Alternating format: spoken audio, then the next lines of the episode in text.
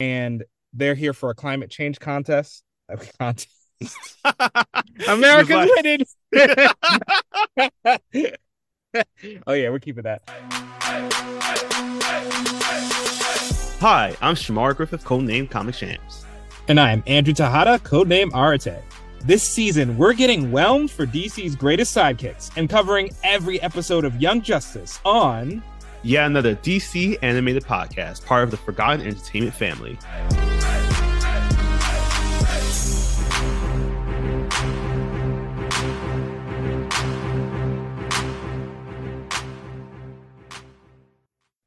Welcome to yet another episode of Yet Another D C Animated Podcast. My name is Shamar Griffith, codename Comic Shams. And I am Andrew Tejada, codename Arate. Andrew and I have known each other since nineteen ninety-six. That was the year the first social networking site was founded. It was called Six Degrees, and it was built around you would know somebody, they would know somebody, they would know somebody, and that's how you would all link up and get together. It, it does not exist. It's it's dead. Um, but it was the, the forefront into social media. Okay, okay. I like that. I was just like, I'm just glad that, what was this, Skonex and what was the other one that came out oh at the same God. time? Weren't oh. the top, weren't the first ones? I do. I remember Skonex. I remember Skonex very well. I'm so old. I, I was, I've been old since I was a kid. Somebody asked me, was like, yo, you got a Skonex? And I was like, sure. And I thought legit was a scone. Uh, also, this is a shout out to all us millennials out there. Dive back into the recesses of your mind and pick up that MySpace coding. It is helpful, more helpful than we thought it was. If y'all thought y'all know stress, try to pick your top five, all right? Facts. Try. But our conversations today about social media platforms and all that are all tied to our ongoing coverage of Young Justice. That is right. We are still going strong for our Young Justice Outsiders season. Uh, today, we'll be covering episodes seventeen through nineteen, which will have appro- appropriately titled episodes, given the fact we're going to talk about like social media stuff, as we have First Impression, uh, Early Warning, which I feel like was a sign for us when we downloaded TikTok or Temu on our stuff. Don't come after us, please. And finally, Elder Wisdom, kind of similar to what happened when all of our parents got onto Facebook. Oh, man, this lines up perfectly. It really does. Uh, that is why today, uh, with the timing of December first to January first, which is actually the perfect amount of time uh, in terms of dates of when you're probably teaching your parents about social media, uh, we're calling this episode The New Influence. Mm, yep. Yep. Everyone's under the influence of something. Not that's not a drug thing. I'm ah already, already made one. It's not a drug thing. I meant I meant social media. I meant peer pressure. Though there is one character that will be under the influence of something, but we'll get there. Yeah, so um all about the influences. Fortunately, we won't yeah, there's gonna be some drug use, I guess. So luckily we're we're gonna use our P G thirteen screening for this one, I guess. Um So jumping right into our cast list of who's going to be influencing our work here today, we have starting off with our not quite mystery gang. Um, so I feel like I have to call them something new. And I've been thinking about the Conundrum crew. Mm, uh, okay. Because we have some very familiar voices with some already established characters within our show. As we have Greg Griffin, who is voicing a character who's very much like Daphne from the Scooby-Doo gang. Uh, Mae Whitman, who is adding on as another character in there, Sarah Fazal, Troy Baker, and Jason Marsden. A lot of the characters who were here today we'll talk about. Uh, honestly, just watch Scooby-Doo Mystery Incorporated, and you'll probably get any of the references I'll try to make during this episode. uh, next up, we have Officer Bethany Lee, or in the comics, you might know her as Bethany Lee Carr. That is right. She will eventually get married to Snapper Carr. So it's just a subtle thing that happens there. She is voiced by our resident voice actress, uh, Tara Strong. Uh, Freddie Rodriguez is Eduardo Dorado Junior and Ramon Barcuda. Ramon Barcuda is a D C character. I'm not going to dive into who he is. Uh, fun thing about him, though, he does seem to have a, a barracuda tattoo or a shark tattoo on his chest. So I guess that's the name reason. Yeah, I guess. A uh, fun one here. We have Whitney Moore, who is returning as Courtney Whitmore. uh, providing us with her celebrity news reporting. Also, fun fact, Mae Whitman, who voices Cassie, Wonder Girl Sandsmark in our show, she's also voicing her mother, Helena Sandsmark, Sandsmark, during an argument that they have during our Elder Wisdom episode. Bruce Greenwood, obviously, we haven't heard too much of him from this season, so he decided to get every role that he could in this one, as Bruce Greenwood returns as Bruce Wayne, Batman, who's also Matthew Matches Malone, and Eduardo Dorado Senior Hmm. Finally, wrapping up our list, um, this man has appeared in forty-three episodes of Dexter as Tom Matthews, sixteen episodes of Designated Survivor as Cornelius, and finally, one voice acting role in our favorite Batman Bad Blood. Because today we have the voice of Colonel Jacob Kane, a k a. Jeff Pearson, who is now sided with the heroes as the voice of Jay Garrick, the Flash. Ah, uh, okay, okay. Well, you said Bad Blood. You, you know how I, I that I didn't like the start, but uh, yeah. the finish is okay. We were, it was a good, it was a good, I felt like it was, I felt like Jeff Pearson redeemed himself with this one. Uh, now that our cast list is set and we got our stats all ready, it's ZetaTube over to the beginning of First Impression. And right here, uh, um, this is a big mic drop opening because underwater, we see a Reach ship um, just activate. And that's it. That's the opening of the episode. They're like, all right, you know what's up. Mm-hmm. So hopefully you watch season two. But, uh, in any case, the real meat of the plot starts where Beast Boy is having a meeting with Aquaman and several other uh, heroes like Artemis and Megan. And he's continuing straight on from last episode where he looked into a camera and was very much trying to champion young heroes. He's making a formal pitch. He's saying us as young heroes need to go public. And Aquaman is immediately like, no, we're the public face. We're supposed to be the heroes taking on that target. But Beast Boy is pushing back on that. He's saying that, yes, you serve a purpose, but you have limits. You have U N sanctions. And the team can only operate behind the scenes. They're not inspiring people, but we can. And this launches into a a, a great monologue. I, this is one of the things where I could not do it justice describing. I would recommend you just see it because it's a great monologue. Um, what, what do you think of this section, like right uh, here? Yeah, I I thought this was, along with the Reach ship just dropping down, honestly, this was a, another strong opening and another reason why I appreciate this show so much, because Gar, his PowerPoint presentation was on point with this one. I think that given the fact of it's a great summary of what we've experienced, but not realize that we've experienced all these things about the sanctions that the Justice League have been dealing with.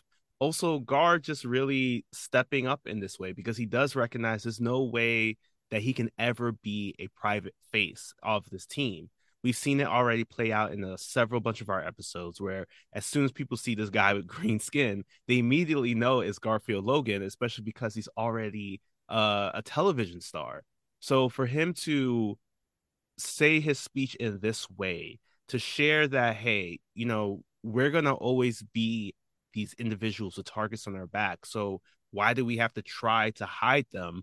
Why not just get ahead of it? Especially because the Justice League isn't, you know, really the the team that everybody cares about right now because they're so far removed from the public they're trying to save. So this was also very inspiring too, because by the end of it, he does share how so many people have already signed up.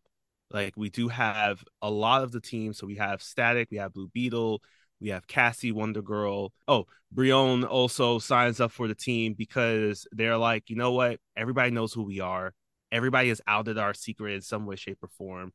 And also shout out to Kid Flash, too, because he also mentions that, like, no one really recognizes or really remembers or acknowledges, rather, the fact that Wally sacrificed himself to save the world. They all think that he's that kid.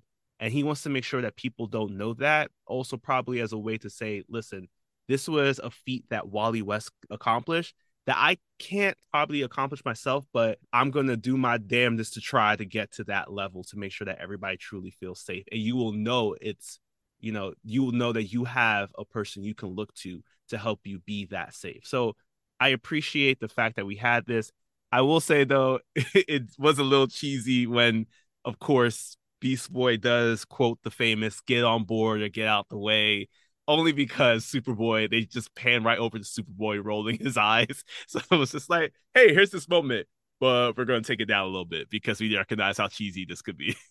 Yeah, I, I do like that. Yeah, it's it's they lean into that cheese of it, which I think is fun because now the kids are like, oh, man, we're the old ones. Mm-hmm. And um, I also like a quick point of, because this wasn't really addressed in the previous season, but Jaime, when they're asking about, like, are you sure you want to be public? Jaime's like, yeah, they outed my identity like two years ago. It's like, it's yeah, good. I'm good.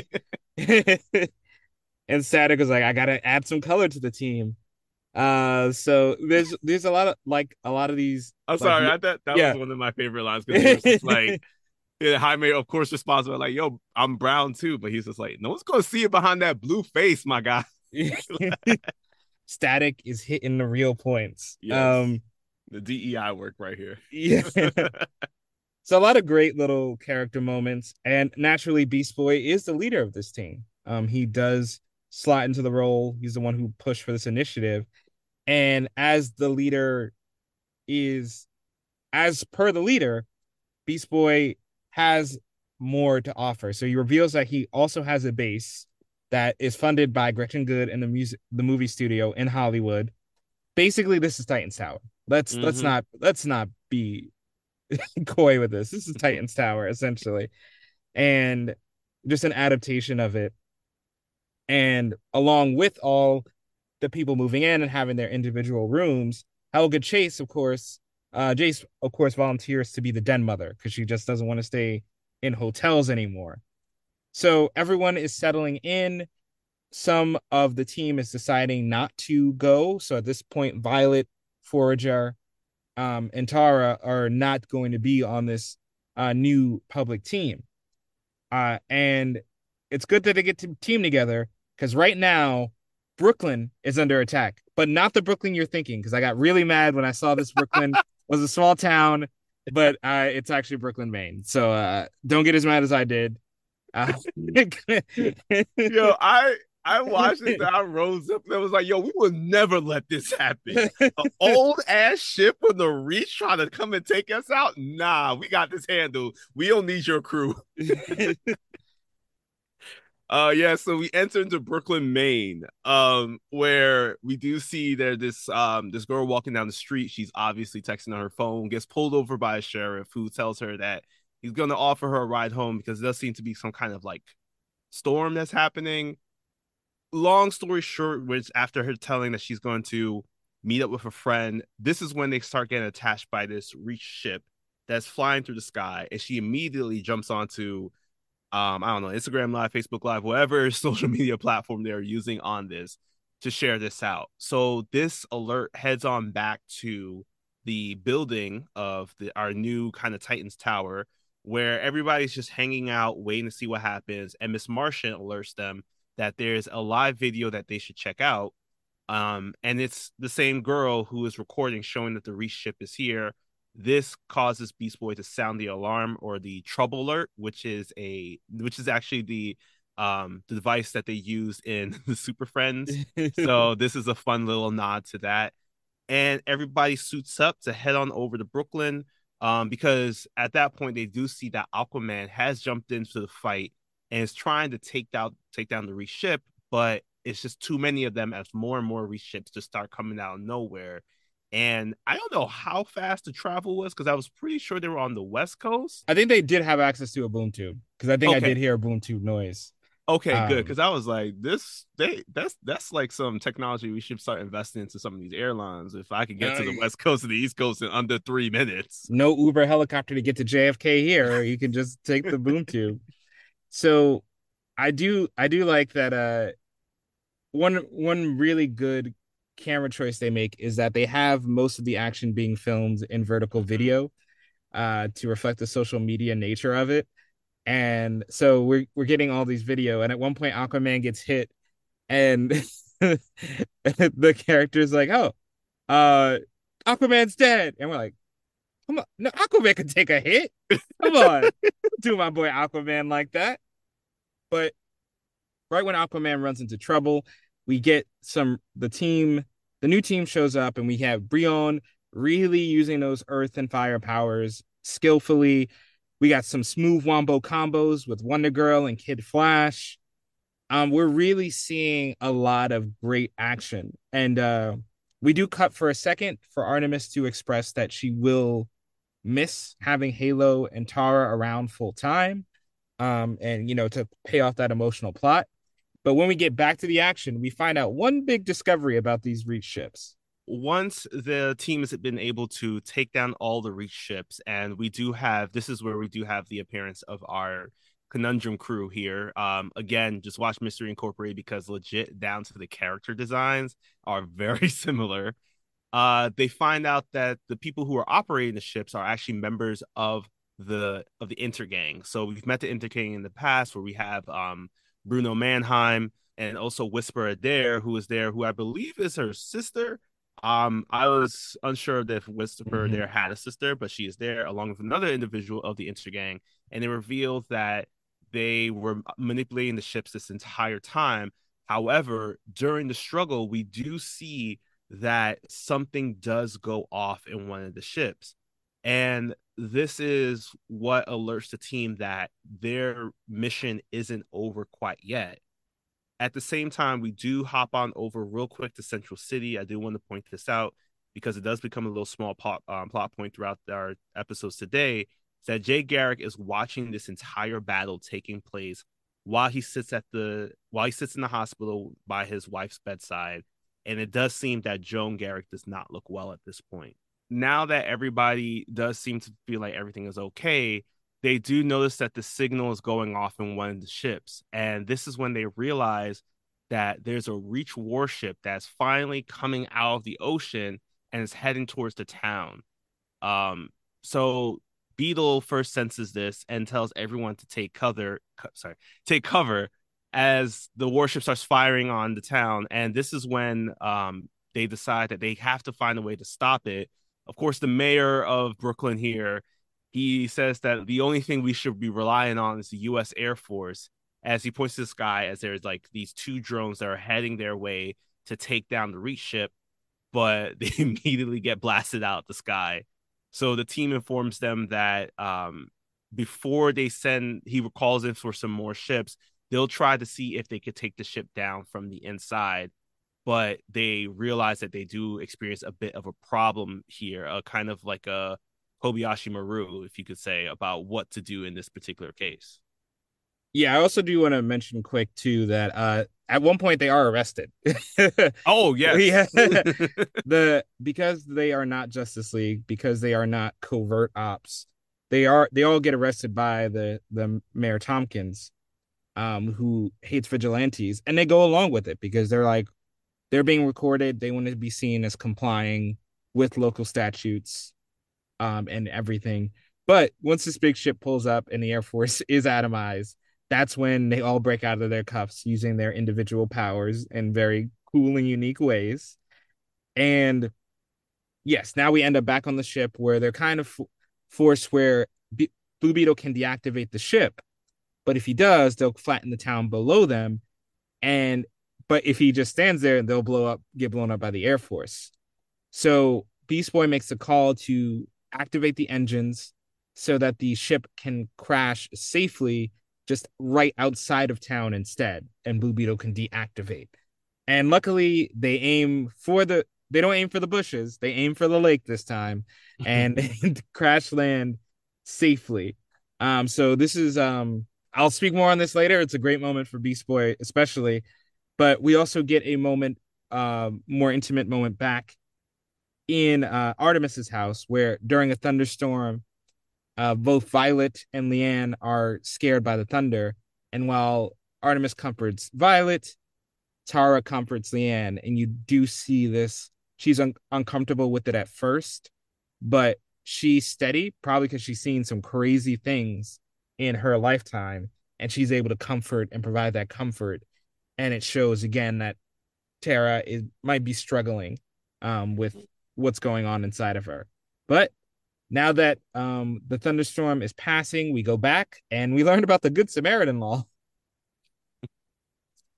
Yeah, so uh, for people who have seen, I guess, like the season finale of the series finale of Seinfeld, long story short, because of the fact that the team did something good for the town, they just decided to let them go. And that is what the sheriff of Brooklyn stated. And it, he basically says it was a minor enough case with incidental harm. Um, we're, y'all good. It was it was greater than the actual. So that's because of it being good.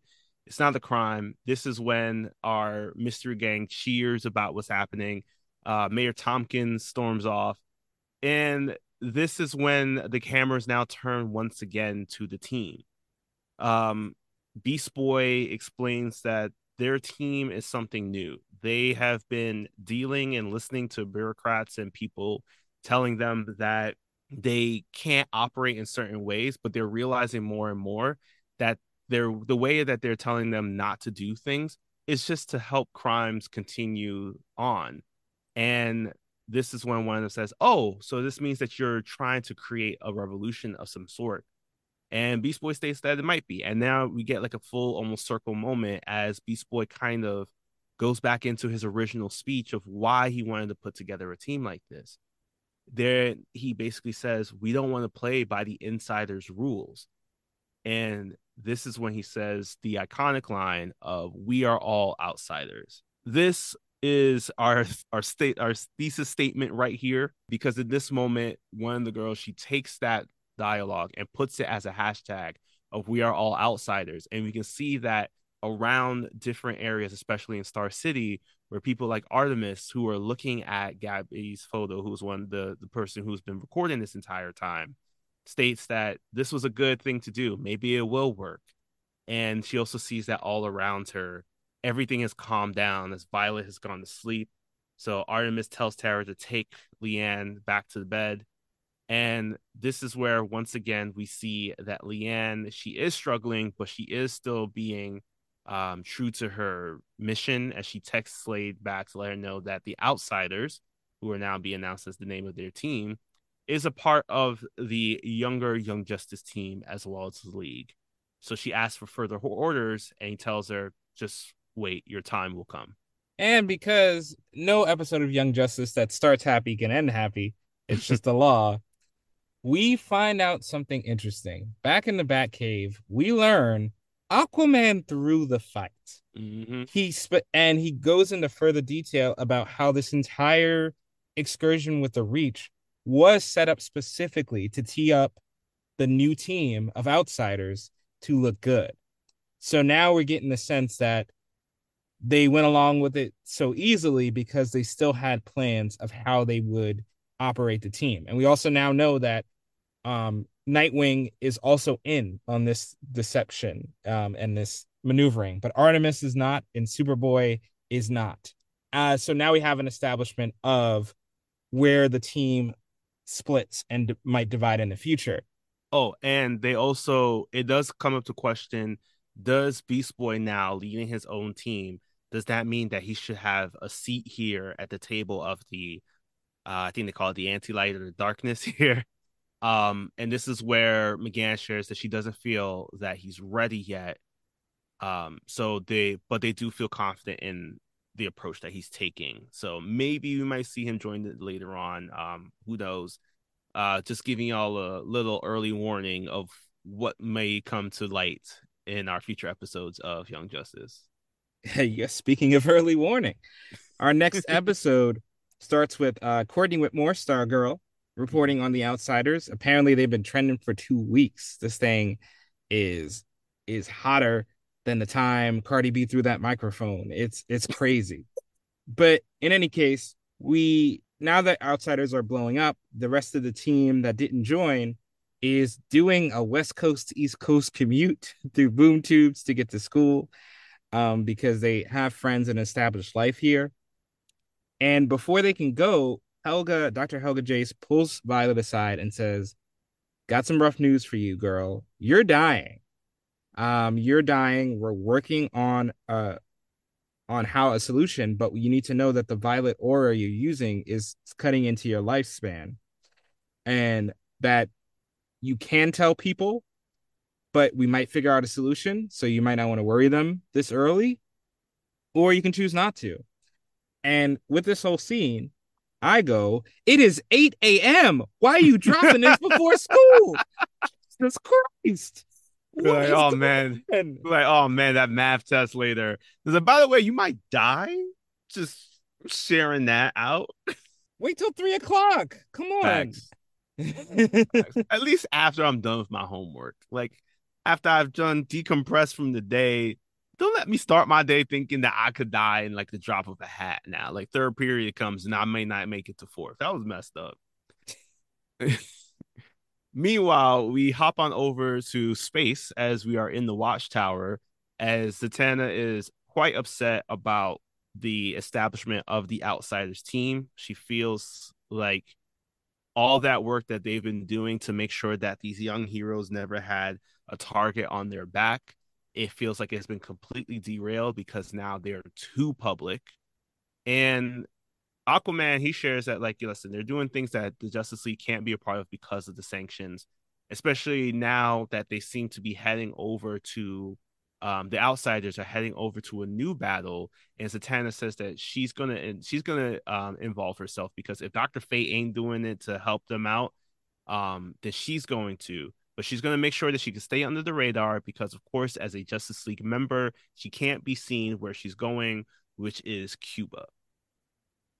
Yes, and uh, unfortunately, they're not here for cigars or Fate of the Furious car races. They are here because something horrible is happening. There's really no way to des- other way to describe this. Yeah.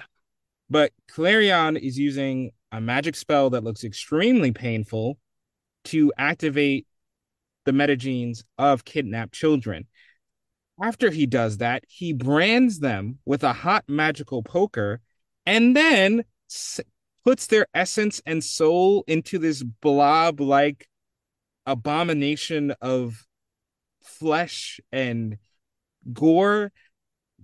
I, oh, all my Young Justice bingo list, I had none of this because this was absolutely wild to see. And furthermore, when I thought about the, the fact that anybody sent this team in to face Clarion, what the hell are y'all doing? Do y'all care about these kids? It's Clarion. Facts. Doctor Fate's whole self has trouble with him. And you sending in this this team?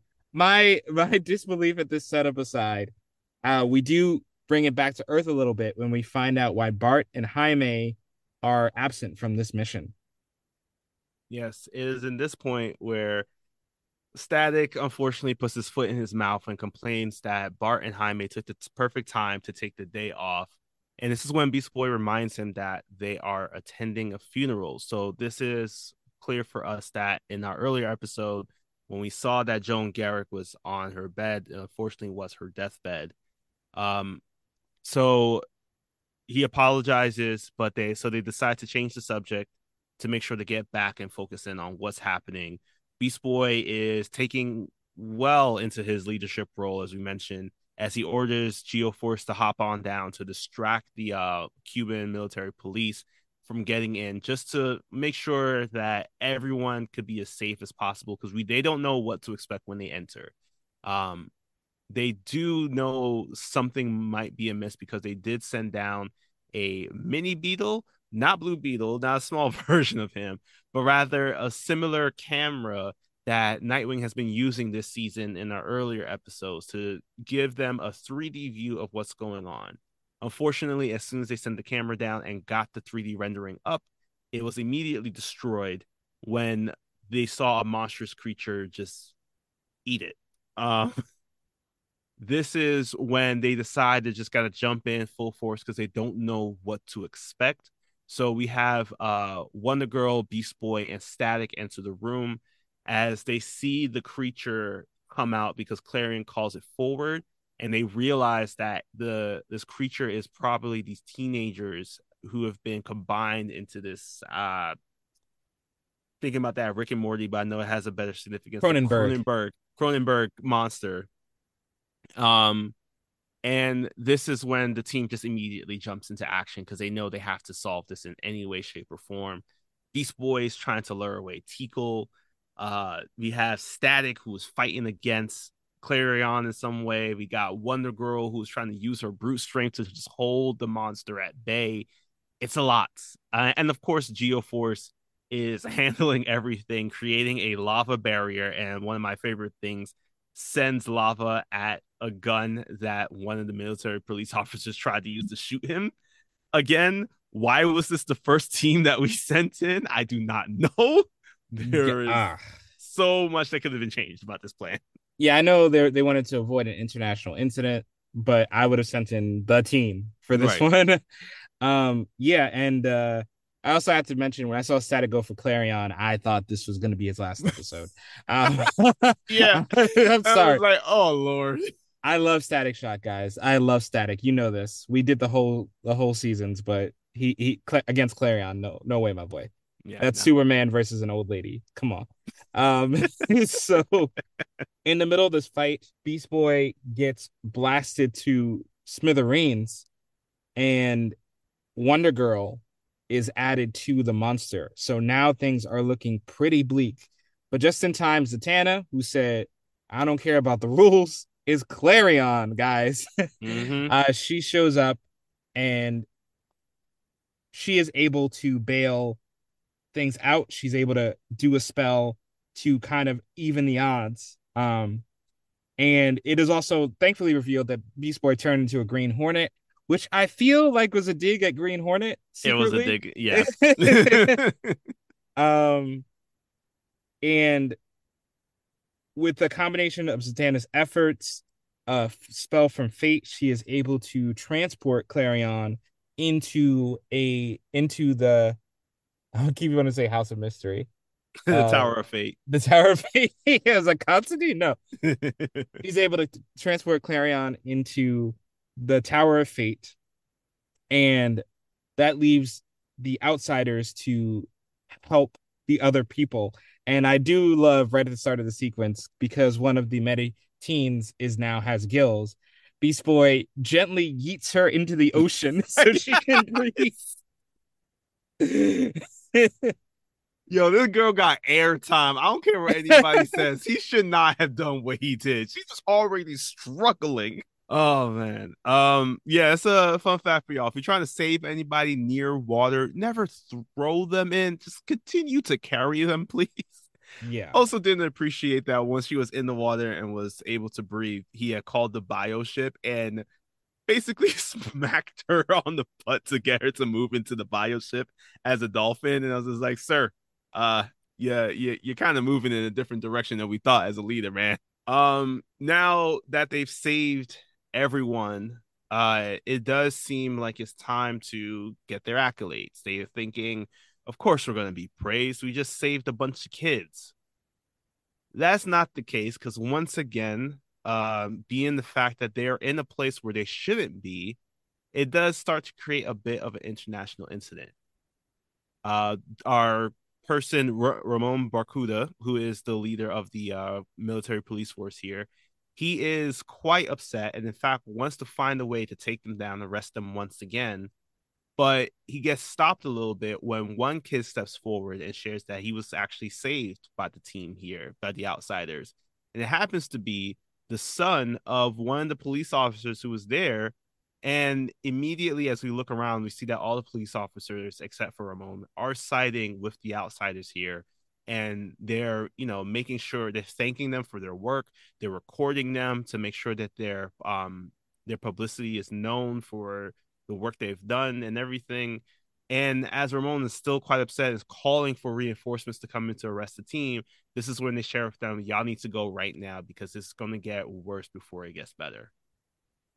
Yes. And um, elsewhere, we get a scene that we we're going to unpack fully. Mm-hmm. Um, so Violet is obviously taking the news of her impending death pretty hard. This is compounded with the other things she's been dealing with, hiding the secret about Brion and Tara's parents and and everything.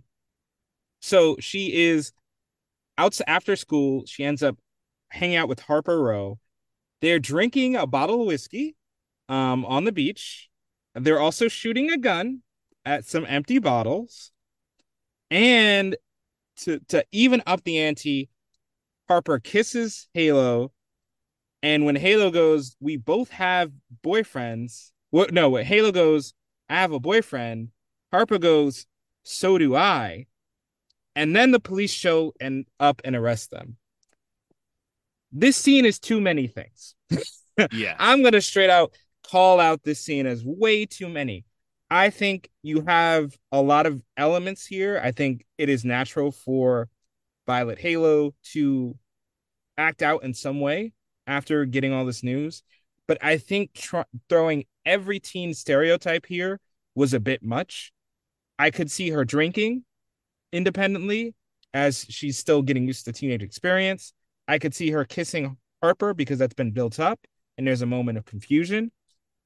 But I do not think a gun shooting a gun for fun is in her character, particularly because she has the ability to do that with lasers. She can do that. All, she does that all the time.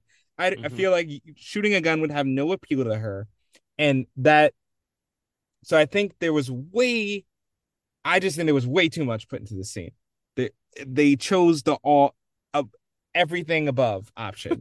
Um, when they made this, I, I I don't know. I don't know if it hit you affected yeah, you the same way. No, but... I, I did agree. I think it was um too much. There was a lot of logical places this could have gone, especially like you said, with the drinking, with the kiss, um, the gun. I can see that probably tying into comic book wise for Harper because I think it is a weapon she uses. Um, but I think the other thing that took me out of the scene of, like you said, it like. is against Violet Harper's character here is the fact that when the police officer shows up, Officer um, Officer Lee shows up, Harper refuses almost to put down the gun. And it's weird to see that this timid individual who in the previous episode was like scared of thunder is willing to hold out this gun and refuse to listen to authority. I would have expected her to kind of like drop it as soon as like, you know, Harper might have passed it to her or when she saw the police officer show up. And not saying that it's impossible for that line of storytelling to happen. It just felt too sudden that I felt like she's going through all this and immediately picks up a gun and starts shooting it again when she has all this power to actually shoot a laser herself. What I think that we should have done was actually remove the gun entirely, um, have it be maybe that Harper is, sorry, Violet is showing that she can, showing Harper her abilities, and that's when the officer shows up confused because she hears something that sounds like a gunshot, but is confused, and she's telling them to drop the gun, and this is when Violet starts walking towards her a little bit aggressively until she finally decides to back down. I think the whole gun scenario was just too much to add in. We again, it's this was a this wasn't a psych question of like, is it A, is it B, is it A or B, or is it all? The, no, this was just too much happening all at once. Just focus on the liquor, focus on the kiss, because mm-hmm. those two things played out later on in the story. Yeah, and the last thing I have to say about this too, there is a moment where it looks like. And this is, I, I think, I don't know if this is an animation thing, but it does look like Halo is even considering shooting the officer with yes. the gun. Yeah. And I think, I mean, this this season came out in two thousand nineteen, if I'm uh, not. Yeah, this episode came out and actually on Jul- in July of two thousand nineteen. So at the time, it's like, I don't know, like a little over four years old now. Yeah. So it is at a time when we are aware of what happens often, too too often, mm-hmm. when people of color in this country hold a weapon, even if it's not even a weapon. So to me, to incorporate the scene and not follow up, not mm-hmm. unpack what this really is, not make it a bigger deal, to just have a person of color holding a gun in front of an officer, Uh, I I don't I just think if even if they were going for that, it just doesn't it doesn't work. It just straight up doesn't work if you're trying to go for some commentary here because of the lack of follow up, because of the situation you're putting it in and the frame. It just doesn't come across for me.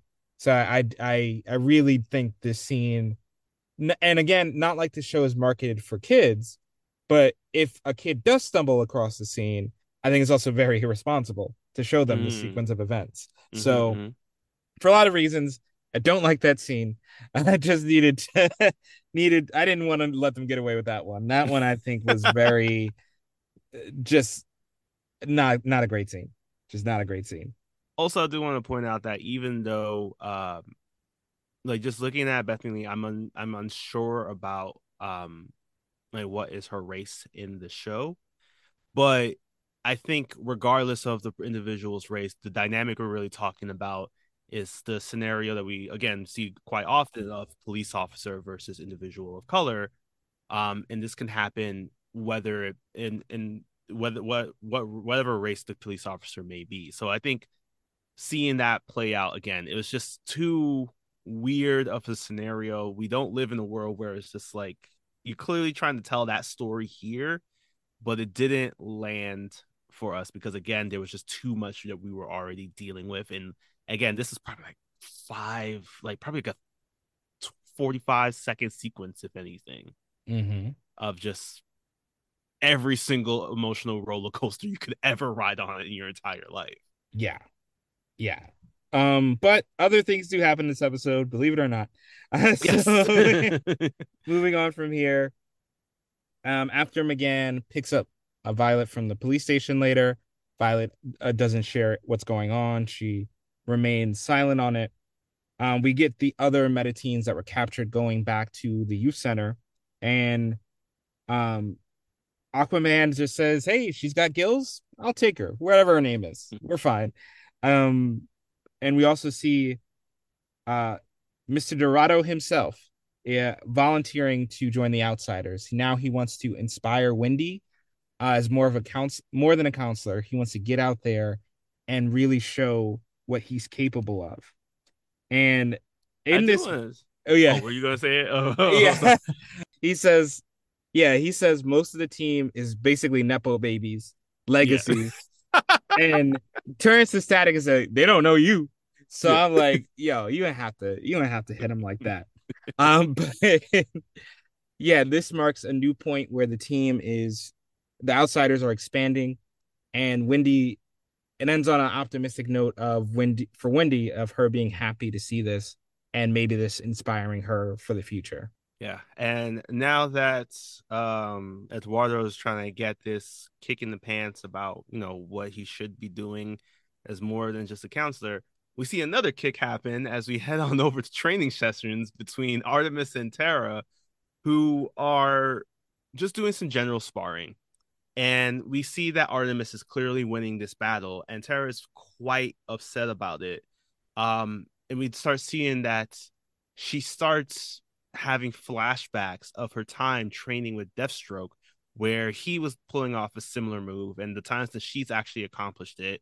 And the more that she um, thinks back on it, the more you can see her getting upset.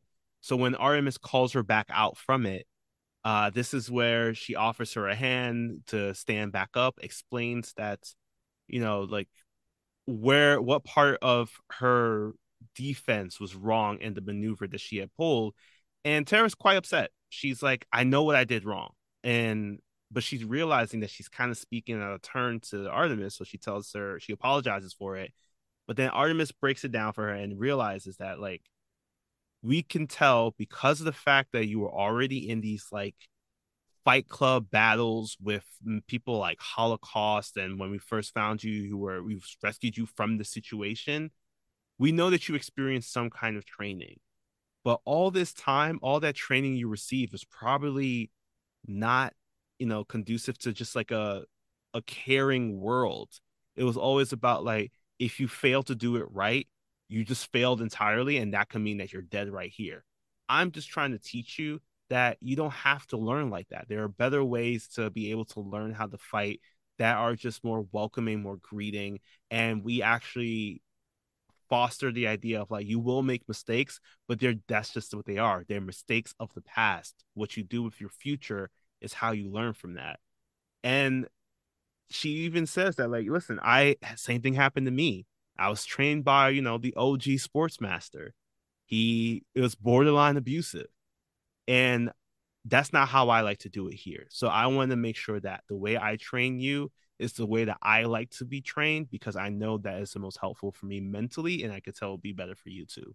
Yes, and I do like that they brought it back. They ran it back to my boy Sportsmaster. Mm-hmm. I, I love a mention, even in the a negative ghost. sense. Uh, but yeah, it's really solidifying this this bond, because they're both in the same boat of they're trained to be something dark, but they they try to embrace the light. Um, and as this relationship is solidified, we go ahead to our the last of the pack here, Elder Wisdom, where we know right away Lex is meeting with an, a dictator in Africa, um, and they're here for a climate change contest. A contest. America's winning. Oh yeah, we're keeping that. Oh, yeah, we're keeping that. Here's the clip right there. Um, so they're there for a climate change summit, and even though Wonder Woman is still in space, she's in contact with Troya. She must have that premium Verizon plan, hashtag right. not sponsored. Um, and while talking to Troya, Troya is suddenly knocked out. So is Garth. And now it's clear that the summit is under attack. But luckily, there's a lot of people there to help. We have what looks like the outsiders, as well as some individuals on the team who are coming to the defense of everyone there. Uh, they are being attacked by the Bwundan. Sorry if I mispronounced that. I'm also not sure if that's a real place. It is. Uh, okay, cool. uh, the Bwundan Independence Front, or the B I F, as it will later continue to be called, as Kid Flash even states, like, oh, wow, B I F, it sounds like you're making your own onomatopoeia as I hit you. Um, so the team is able to take down, sorry, the outsiders are able to take down quite easily these B I F agents. Um, but then there is a point in which Kid Flash, during the fight, he does get hit by something pretty hard. Uh, we're unsure of what it was, who it was, but it's enough that Eldorado has to teleport to him to try to take care of him. Of course, this leads into the rest of the team trying to end this fight pretty quickly. They start taking their own L's, and we see now that finally somebody has intervened, a speedster, as we see that the Flash himself, Barry Allen, has appeared to help take down the rest of the B I F agents. And in a shocking twist, we find out the reason why he's there is because Lex Luthor was the one that called him over. Yes, Lex Luthor uses this to make a point about, you know, using the process of con- asking the dictator, hey, can I call my Justice League friends? And then the J- Justice League runs over and takes care of the issue. So he's saying, outsiders don't work, but my system does. Mm-hmm.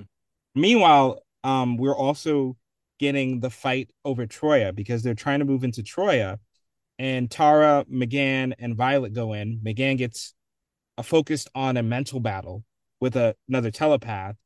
But ta- so Tara and Violet are have to take care of business, and Tara got that pocket sand, yo. She's using it that pocket sand to the.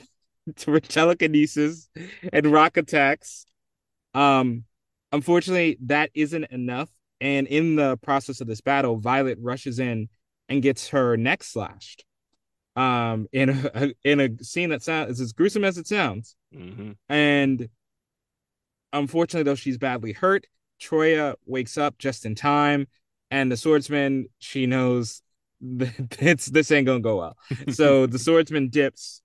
Um. And McGann is able to break the hold over the telepathic opponent and also remove a control chip. So now they have another person to take care of.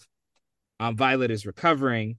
Um, and now we talk to the brainwashed telepath named Leah, and she reveals it was all a setup. So again, Flash is downstairs outside. He is able to save everyone. And this is when, again, Lex is going through his entire speech of why his way works and the outsiders don't.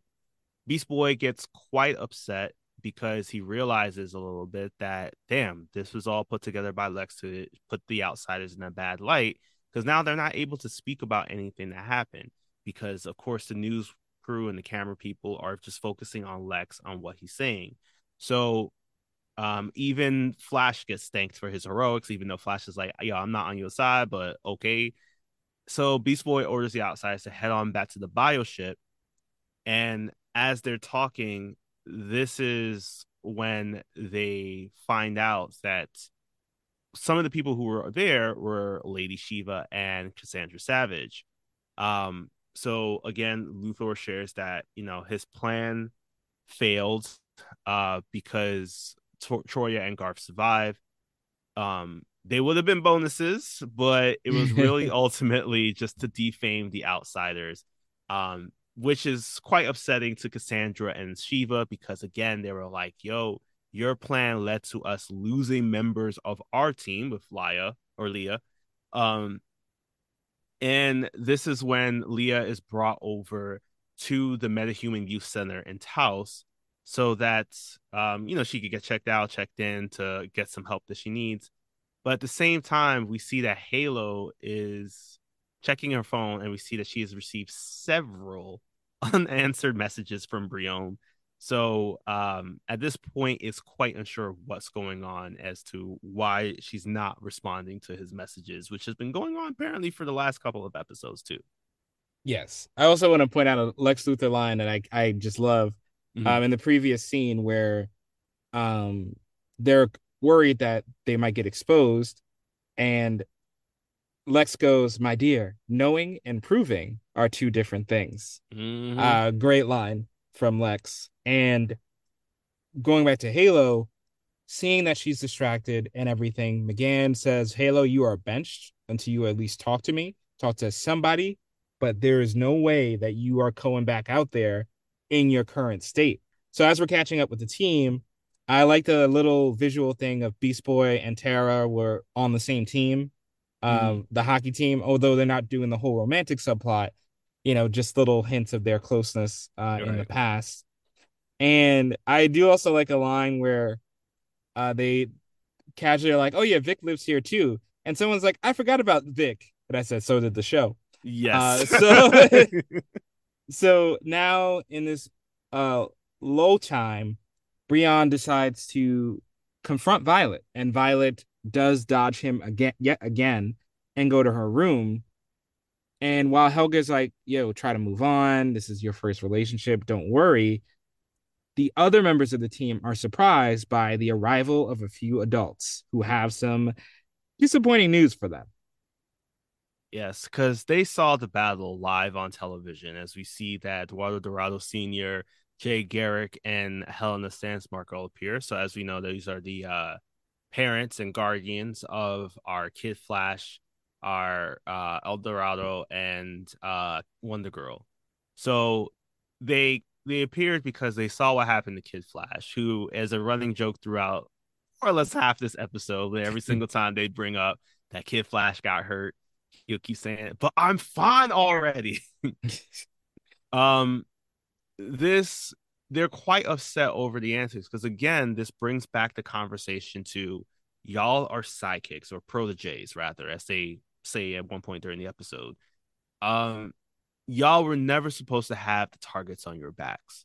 Now every single one of these heroes, main villains, are coming after y'all, and we don't like it. We want to pull you off of the team because we don't like the fact that there's a possibility that you can go out for a mission and then never come back. And in fact, y'all, and Jay brings up a really good point where I thought about this too. Is it's like, how many of y'all have actually gone down to the grotto? And as a reminder, the grotto was first kind of introduced in season two, where it is basically the graveyard almost, but not actual, just more of a, a hall of past heroes, where we see mm-hmm. that individuals like Jason Todd, Ted Kord, um, everyone who's passed away so far within this universe, they are they have holographic statues dedicated to them. And it's just so, as Jaime said in that episode in season two, so that the people out there don't see how mortal they actually are. Um, and this is where our Elder Wisdom comes in, because it's like, hey, y'all clearly aren't caring about the fact that we want y'all to be safe as well. So as they're having this conversation, of course, a trouble alert comes up because Uh, seems as if someone has been taken away or kidnapped. Beast Boy answers the call and he tells them that, all right, we're going to get the team set back up. Obviously, though, the parents are holding back their kids. And Beast Boy says the wildest statement that I've ever heard on this show. He states that he's an emancipated minor, mm-hmm. and that Jaime and Static are both eighteen. I'm okay with the emancipated minor part, but I know that every single Black parent out there is like, you could be eighteen, but you ain't grown. Bring your ass back here, boy. Well, to be fair, they didn't show up. Um, no, that's true. If they were there, I, I'm sure that scene would have gone a lot differently. Um, yes. but... the first, the first ass whooping in Young Justice history that wasn't on the villain. Yeah. So, um, as they go, uh, Brion again, he's not taking Violet's uh, answer at face value, so he barges into her room and says, "What is going on? For real? Tell me. Level with me." And Violet reveals the kiss. She reveals that she kissed Harper, and he instantly forgives her. He said, "That's not a problem for me. Um, you know, we can we move on?" But this kind of inspires her to reveal more. So she pulls in Tara as well and decides to tell them everything. Meanwhile, um, we get to the the town of of Ivo's monkeys, and this is where the the show does something really interesting. After they find out that um, the daughter of this Irishman has been abducted, they go to the warehouse where they suspect she might have been taken. And as they are fighting, we hear the arguments that each individual team member that was held back uh, was making to their, their counterparts. And particularly the one that is really poignant is that when Kid Flash is talking to Jay, he realizes, he says, "This isn't about me. This is about losing Joan. And you're not, and I know you've lost people in the past, but I promise me, promise you, you're not going to lose me. This is something I have to do." So we see the kids fighting elsewhere while we're hearing these mo- these speeches. And it really is an effective combination of uh, really great dialogue and visuals. Yeah, it is. I, I love that part of the scene, especially because um, it is really compelling arguments from both sides. Again, it are they are parents who are concerned about their kids. Um, and I love the fact that it was just like, you know, it's a question that never came up in the past because it was just like, if you're a hero, you're a hero. But for like individuals like Jaime, who his parents were asked if it was okay for the league to, or for the team to go up to him and ask if he wants to be a hero because he's already doing it and get like training alongside them. The parents still have the ability to take that permission back. Um, so I'm kind of glad to see that this relationship isn't that like, as soon as you become a hero, that's it. Like you, especially if you're an underage hero, by which we mean anyone younger than eighteen, um, as set up by, I believe, our Justice League rules back in that conversation that they had. But here we have that it's just like, okay, cool. This is a true conversation happening between parents, young heroes, and the Justice League. Mm. Um, and speaking about the Justice League, they are still not present as Beast Boy, Blue Beetle, and Static are fighting hard against the things that they found in this factory um, because they see that there's Lex Luthor's spider bots. Um, we see that the monkeys are there. And there's also the little girl who's being held captive by um, Professor Ivo. So this turns into, again, a drastic scene that doesn't get quite animated, but rather more illustrated as there's the voiceover of, once again, Def's, um, Kid Flash and them talking about what's it mean to be a hero and the joy that comes from saving an individual and seeing that played out through these like three or four panel shots of the little girl being saved by the Outsiders team currently here, who have also, she also takes a pipe and breaks it into Professor Ivo's face. Thankfully, he was a robot, so uh, nobody was actually killed in the making of this episode. No one ca- caught a charge today. Yes. And we see the joyful reunion of this little girl with her father back at the uh, the matchbook store that was set up. Yes. And um, as they are going away from an exploding factory, uh, we cut to Lex on screen, who is uh, on T V and, again, trying to slander the Outsiders. He's saying, look, look at this explosion they caused. Look at this property damage. It wouldn't have gone that way if I was there.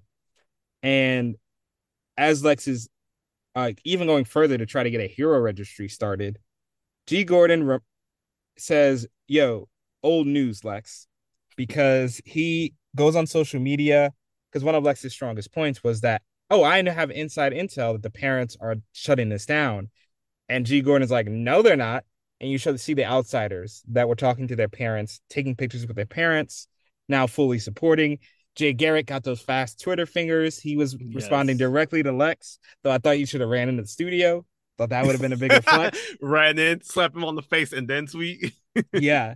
So now Lex, Lex looks terrible. And in a really interesting scene, I think underrated he- scene here, um, G. Gordon Godfrey and Lex are talking backstage, and Godfrey is actually mentoring Lex and saying, like, you can't just hit this angle with against Outsiders. You're going to lose. Mm-hmm. But you, what you really need to do is embrace them and then co-opt them.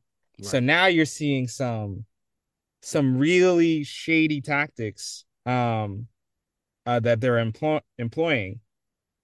And as we leave from this scene, we go to a scene in the Batcave that you just got to take it from here. I can't even say this with a straight face. Of course, the anti-light here are quite like, in love with what's happening here. Wonder Woman even says hologram. Wonder Woman's even saying that she's so impressed by it that we should try to see if we get a framed picture of Lex Luthor getting shut down on live television like this for Superman. Um, this is again where we find out through Batman's explanation that, you know, they have been behind the plot all along, just like in our earlier episode. He explains that Oracle found out about Lex's factory in Ireland. This led to them devising the plan because that way they could send the Outsiders into the factory by posting an image of a monkey from Professor Ivel's things. And then we get the shocking reveal that the father and the daughter were actually Batman Bruce Wayne's alter ego Matches Malone and McGann posing as the daughter. And the reason why they were able to assemble the monkeys is because Robin took the time to reassemble, reprogram, and put them in Professor Ivel's last known base. This was all so that once again they could set up Luthor, who now he's saying Batman states he, Luthor knows he was set up. But knowing and proving are two different things. Which uh, is a... Sorry, I just got to jump in. It's a funny... It's a great callback. It's Batman a great callback. Was not there. Right. For that conversation. It was like, are Batman and Lex thinking the same way? Have you seen the two of them in the same room together? Oh, man. It's, it's wild. And now, because the Outsider support is greater than ever, they are apparently bigger than the Justice League now at this point, which is something that this anti-light has been very much looking forward to. So now that they've heard all of this, Wonder Woman clearly was not a part of the plan. And she's very upset about it because she doesn't. Re- she's realizing now that the more that they are playing around with these kids in this way, the more they're actually putting them out in danger. So she asked them truly, like, what side are you really on? Because at this point, you're gone beyond lying to your friends and your allies. You're literally staging false events and fake news. That is an actual line mm. from the show, uh, just to make your opponents look bad. And she questions, how much more do we have to go before we are crossing a very dangerous line? And that's where we never get an answer to. Batman's like, well, you got me there, right? Uh, uh, but um, we also get the fallout. Uh, we see Brion and Tara walking out from um, Brion and Tara walking out from Violet's room, um, obviously distressed over the revelations they've heard. And now we wonder, we're left wondering how this might affect the team in the future. So now that we're left with um, Violet by her lonesome writing a note, we have to wonder what she's writing on there. I'm assuming that is telling you that we'll be back, but once we are back, check out this podcast from the Forgotten Entertainment family that you should be listening to the next time you're not listening to us. Way to pull a Batman. Deceive, deceive the audience. Knowing and proving the two different things. Hello there. I'm Colleen. I'm Anders. And I'm Daniel. We're three nerds that met through our love of science fiction and fantasy storytelling. Of course, one of our favorites is George Lucas's signature achievement, Star Wars. And if there's one thing the internet definitely doesn't have enough of, it's nerds talking about Star Wars. So here we are with yet another Star Wars podcast, where each week we discuss one of the films in the current Star Wars canon. From the sands of Tatooine to the levels of Coruscant, we cover it all. Yet Another Star Wars Podcast is available wherever you get your podcast and is part of the Forgotten Entertainment family. All right. Now that we've gone through our last three episodes of seventeen through nineteen of this new influence that we have here, uh, which episode are you giving the most the most whelmed episode award to? Um. Yeah, I mean, as you could tell, Early Warning's out of commission for that Halo scene alone and what yes. they do to her. Um. Elder Wisdom was mm. extremely close, but the whole Batman pretending to be Matches Malone, pretending to be an Irishman while Megan morphed into the, his daughter. He got the accent. He was perfect. I ju- it's just too silly. It's just way too silly. Why couldn't he just pay a guy, you know? Mm-hmm. Um, it was just way too silly for me. Uh, I could not take that ending seriously, but everything else about the episode hit. But I think First Impression is the most whelmed. I think it has a legitimately fantastic speech about Beast Boy that I want to revisit, just even having just watched it. Again, I, I hate to see it sound like an old man yelling at a crowd, cloud, but this feels like traditional Young Justice. The bunch of kids who are trying to do the right thing, and they're making mistakes along the way, but they are getting things done. And even though it was a setup, credit is To credit where credit is due, Beast Boy came up with a solution that did not result in any casualties whatsoever. So it mm. also shows his value as a leader and why he's in this position as a team. He's not been given this position. He's not taken it. He has earned it, and he's he's fitting. It's fitting him well. Um, though I do want to mention from Elder Wisdom, a really nice aspect that I liked with this parental debate is that if you look at the original t- team up, you know, Robin's an orphan. McGann's parents mm-hmm. are another planet. Artemis's parents, you know, things are not so good there. So you have Superboy doesn't have them. Um, that, well, both his dads are more absent when we're being honest. But yeah, he's actually fighting against his dad. Yeah. His dad. Yeah, you had a team that mostly was comprised of people who didn't have to answer their parents or their mentors. So in contrast, you have teams. It's a realistic look of like, with people with stable families and everything, what does that look like? How can they be heroes? It's a really good question that uh, they pose. Um, but how about you? What is your most whelmed? Ah, oh, man, I've I'm like teetering on the fence a lot here because I also agree. Like uh, Elder Wisdom and uh, First Impressions, very great episodes. Again, Early Warnings. I that whole scene with Viper, I Viper, Violet Harper. It's combined her full name. Um, yeah, I agree. It's too it's too jarring of a scene to to make it even a qualifier for this. Um, but I am leaning towards Elder Wisdom because it's the thing that I like about Young Justice, where we have this kind of ethical debate pop up mid show. Um, especially with like, here it is that we're having an older generation talk with the younger generation of like, what does it mean to be a hero? But not in the sense of just like, you know, you're you're a good Samaritan, you're doing one deed, or you're operating behind the scenes. It's like, what does it mean to actually have the target on your back? And I think also the the way that it played out in Wanda, um, with like all that spin campaign going on, and how that was basically the entire episode of like how it works out to be a spin campaign and little by little. I love that so much, but I can see what you mean about First Impressions being more of the Young Justice episode. I just felt like for Elder Wisdom, I just really enjoyed that episode more because I never knew where things were going to land. Mm-hmm. And that, I think, is what I always look forward to, like keeping me entertained in the show a lot. And um, Matches Malone is your favorite D C character, so that's of course. Also like, why. I'm honestly trying to figure out where does he get this like white chick's mask from all the time.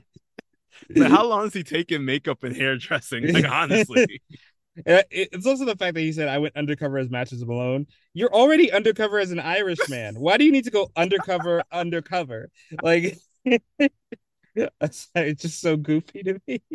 Also, I need to know, like, what is the history of, like, the Matches name? Because, like, he goes by Matthew Malone, I think is, like, the name in the show that is credited as. Where did Matches come from, man? I think he just was working through some things, honestly.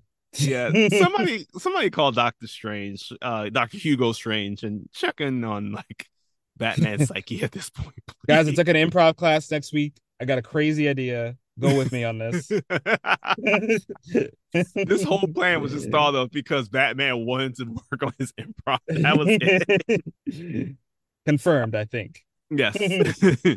But yeah, um, for me, it's Elder Wisdom because, again, you never know where you're going to land on an, on this within this Young Justice episode. Also, I think it was a great time to finally share that Violet was responsible for the um the deaths of Brion and Tara's parents, because it does seem, especially from Tara's side, that even though she was getting to the point, especially in that episode where she was, or probably, sorry, the previous episode where she was getting to the point where it's just like, oh, I might be joining the side of the heroes a little bit.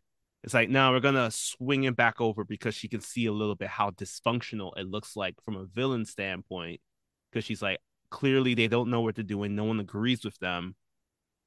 Let's see how that plays out with her relationship with um with Slade um during this whole Judas Contract revival. All right. Uh so that's our most whelmed episode. So now it's time to jump into that comic book knowledge. And to be honest, I didn't find anything that we could really talk about in this one because there was more, I feel like, more social commentary, probably on social media, about social media, but also about like the state of things at the time that we were living in during twenty nineteen, where it's just like, how do we fight for uh, what is truly right with making sure that people are being represented and everything like that, who steps up in what way. Um, but I did want to highlight the fact that because this episode focused so heavily on a new team, especially a division and change within the team, did want to bring up this fun fact for y'all, or rather this comic book knowledge for y'all. So uh, D C has so many teams throughout this universe. We got Justice League, Legion of Doom, Titans or Teen Titans, whatever you may call them now, Suicide Squad, Young Justice, uh, Young Justice, of course, or my personal favorite now, which I've just found out about, the Religion of Crime. True. I imagine you have to wear True Religion jeans. I think it's It's it's part of the membership. You must oh, bring your yeah. own. I think they they must they must. They also have to read, and I, I also looked into this. Uh, they also have an evil Bible that they read from, for those who were asking. I I there are so many great jokes. I can't think of one, but I, insert your own. What would be yes. the evil Bible? Comment below. Yes. But yeah, the, the the list team goes on and on. Um, so honestly, to go through every time that there's been an internal spat or a moment of growth within the team that led to maybe a spinoff or another team becoming the premier team, we don't have enough time to go through that list. Uh, there's like Titans East, Titans West, Justice League Dark, just to name a few of the spinoff teams. Um, but most importantly, because of the fact that it does, this episode in particular did talk about a team that is stepping up in particular, becoming that new face, and especially took over the premier team over the Justice League. Uh, I invite you all to check out Dawn of D C Titans.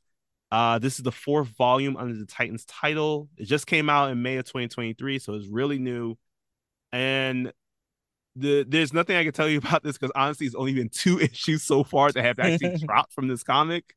Um, but basically, the premise of it is that like the Titans are now set up as the top team in the D C universe because following the death and spoiler resurrection of the Justice League during the events of Dark Crisis on Infinite Earths, uh, the Justice League decided to take some time away from the, from the spotlight and decided to bring forward the Titans as the new leaders of the superhero antics of the D C universe. So again, this is such this is still such a brand new concept, two issues deep. Um, but I am actually glad to see that a lot of these individuals who were sidekicks to adopting the name now of proteges have become now the actual big leaguers in the in this world, and they are still only using the Titans t- title, not Justice League. So that's even a great thing. Um, the other thing to check out too, because of the fact that this is a Dawn of D C production, there's a possibility that this may play out in the Saffron Gun era of the D C universe that's being created, since, you know, there's that plan of the uh, bridging the comics with the movies and the television, and of course, our personal favorite of the animation. Um, so Titans, Dawn of D C, issues one and two. Uh, this is, we're not sponsored, but if you have D C Universe Infinite, you can read both, or also more importantly, just go check it out at your local comic book shop. Pretty sure there are going to still be some issues available, so you can see how it all plays out and how they're building up this team. And then read Matches Malone number one. Um, it's Matches Malone number one, Man on Fire, Forever Burning.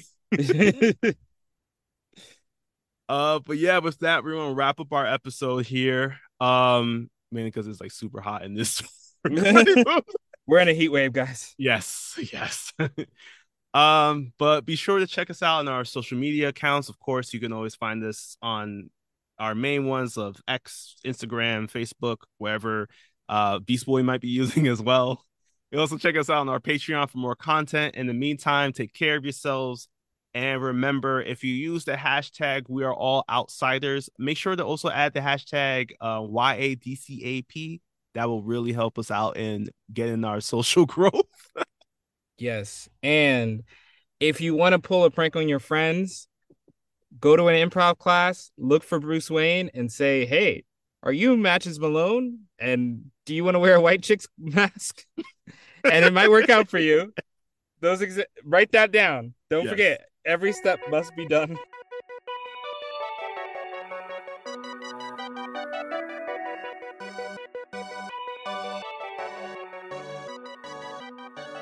Thanks again for listening. Yet Another D C Animated Podcast is a proud part of the Forgotten Entertainment family. If you liked what you heard, leave a review and share us with a friend. Also, be sure to follow us wherever you get your podcasts and on social media at Y A D C Animated Pod.